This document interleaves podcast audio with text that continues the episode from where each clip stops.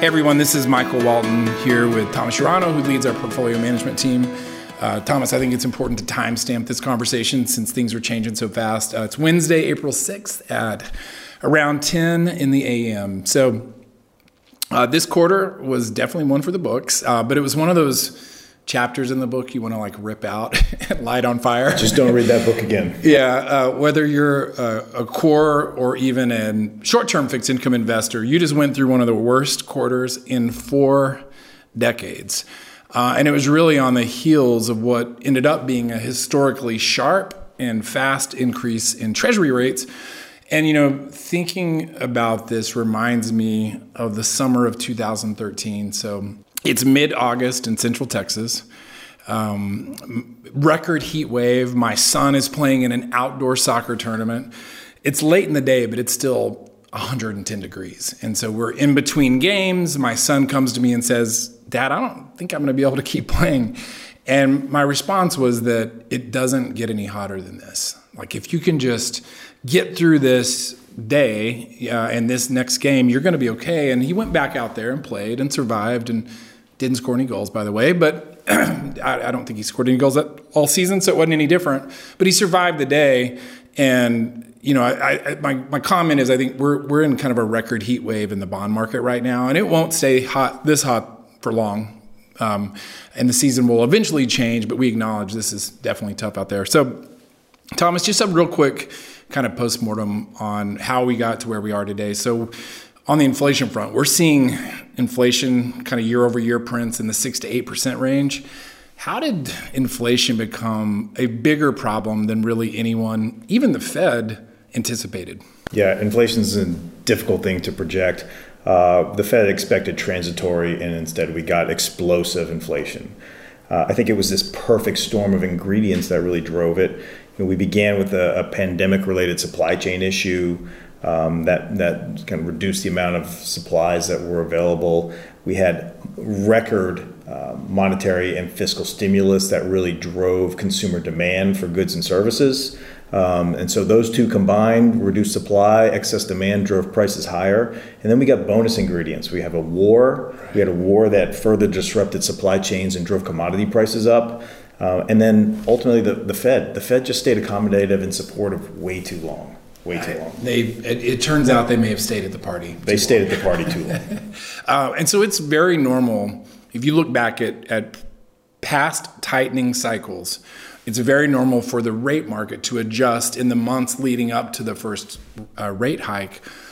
But in the last several months, we have seen what has turned out to be an entire cycle's worth of rate volatility, really before even the first hike um, began. So, talk about a, a, little bit about what we've seen in the in the rate market. Yeah, I think it's important to recognize the Fed has only in, engaged in one 25 basis point rate hike um, so far. And what have we seen in the rates market, the rest of the Treasury curve? The magnitude of the rate adjustment has almost been the entirety of the expected Fed cycle. We're seeing almost 200 basis point increases across the curves from the lows.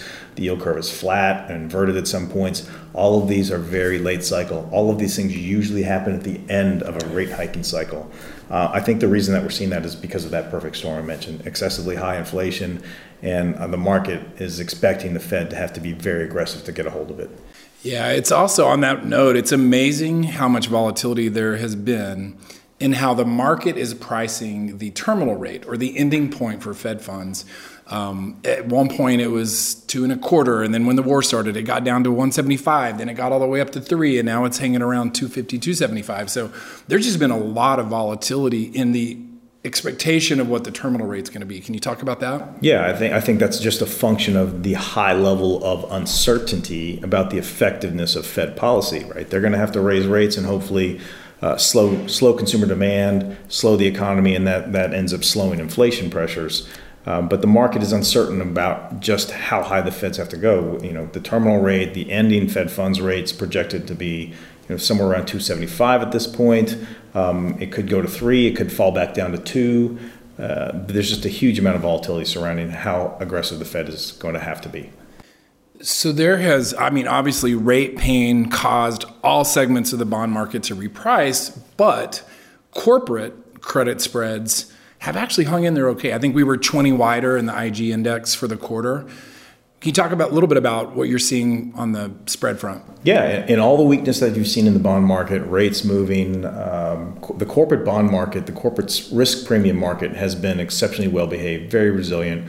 Uh, I think that's a function of pretty solid profits that we've seen so far.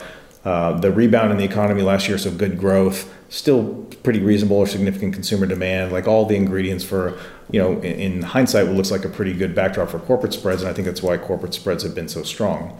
The one thing that people haven't mentioned or haven't, I don't think, have been acknowledged was mortgage spreads. Mortgage spreads have have uh, had a very significant repricing. Right, they've cheapened to levels that we've only seen three times in the last decade. Yeah in the last decade, right? Fundamentally, uh, mortgages are strong because home prices have gone up, but this is a very technical um, uh, adjustment, and it's tied to the level of rates, the speed of the rate adjustment in treasuries, convexity risk in mortgages. QT are, is a big concern for mortgage investors, but that's led to a pretty significant cheapening in the mortgage sector, which has benefited our portfolios because we've had a significant underweight to mortgages. That's correct. We've been underweight mortgages uh, through through the entire time frame here, mainly is uh, because we've been worried about the exact things I just mentioned.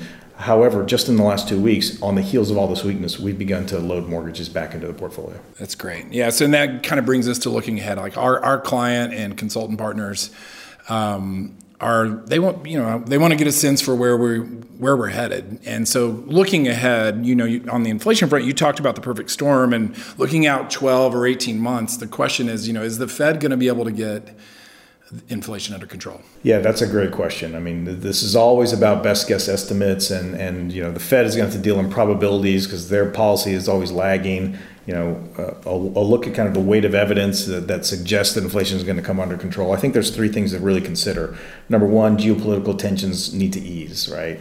I don't know how fast this Ukraine war situation resolves itself, but uh, it's certainly had a function of driving raw material costs higher, and that's really helped drive inflation or keep it elevated.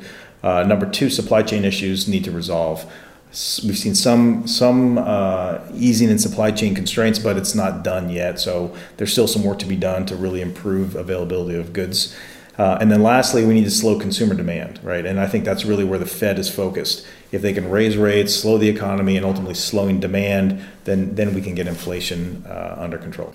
Yeah, and on the demand front, I mean, look to put out the inflation fire, you're going to have to. You mentioned slowing demand, and, and I, I guess all of those things combined, you know, what's the impact on growth and, and maybe the, the, the, the, the effect of that um, on markets? Right. Uh, so, in order to get demand to slow, you have to slow the economy. The, the tricky part is can the Fed engineer a slowdown, a soft landing, the mythical soft landing that everyone hopes for, without driving the economy into recession? Right. And that's going to be a real challenge. And I think the market is considering whether or not the Fed can actually engineer that. Um, but recession risk is going to be high. A recession's likely. What does this mean from a positioning standpoint for us, specifically in regard to kind of how we're uh, onboarding risk and risk premiums? Yeah, so recession risk is certainly going to be uh, a negative, a headwind for cor- for the corporate sector. I mentioned earlier, corporate spreads have been very well behaved. That sector has done very well in the face of all this uh, repricing in the rates market. But I think if we get to a point where recession risk becomes elevated uh, and growth slows significantly, corporate spreads are, are going to weaken, right? And for us, we've been unloading credit premiums into all of this strength. Uh, and as I mentioned, picking back up some mortgage premium on all the weakness. So it's kind of worked in our favor here. Um, but I think you have to prepare the portfolio for potential uh, uh potential risk as a, of an economic slowdown. So we're building dry powder on that side of the on that side of things as it relates to credit risk. Um, where do rates go from here? Yeah, that's a great question. So rates have largely discounted the bulk of the projected move, unless the Fed says we're going to have to take policy rates up to three and a half or four percent. You know, there's more pressure. But if if the market is correct in a 275 ish policy rate from the Fed is going to be enough to slow down the economy, then the bulk of the rate move is done. And typically, what you see in these late in, at the end of a hiking cycle is that uh, rates peak out near the end and then start falling as the economy slows and recession risk starts picking up. So does that mean? I mean, at some point there's going to be an opportunity to extend duration. Right. So as as we've already seen most of this repricing, then Uh, you can adjust the overall portfolio exposures. You can add some duration risk in the face of a slowdown. I'm not saying now is the time, but as we progress through the balance of this year, if we start seeing signs the economy is starting to slow or potentially falter or slip into recession risk, there will be an opportunity to extend duration and put more um, rate exposure in the portfolio. That's great. Yeah, Thomas, appreciate your comments and your time. Um, and as we wrap up, I'll just make a, a few comments.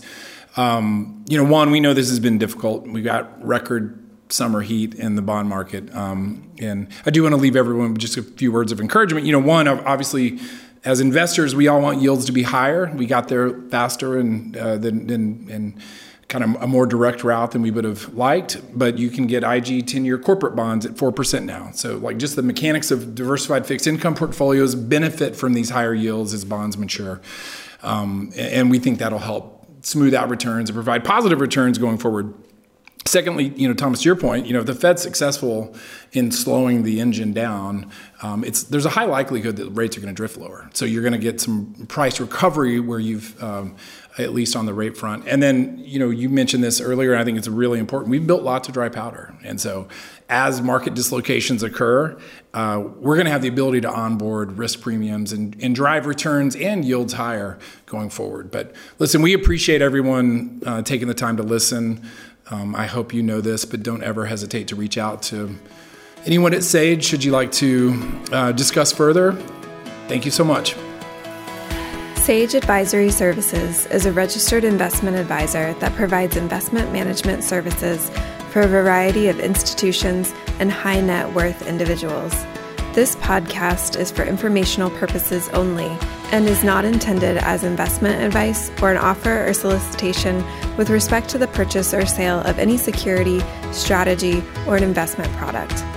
Investors should make their own decisions on investment strategies based on their specific investment objectives and financial circumstances. All investments contain risk and may lose value. Past performance is not a guarantee of future results. For additional information on Sage and its investment management services, please view our website at www.sageadvisory.com or refer to our Form ADV, which is available upon request by calling 512 327 5530.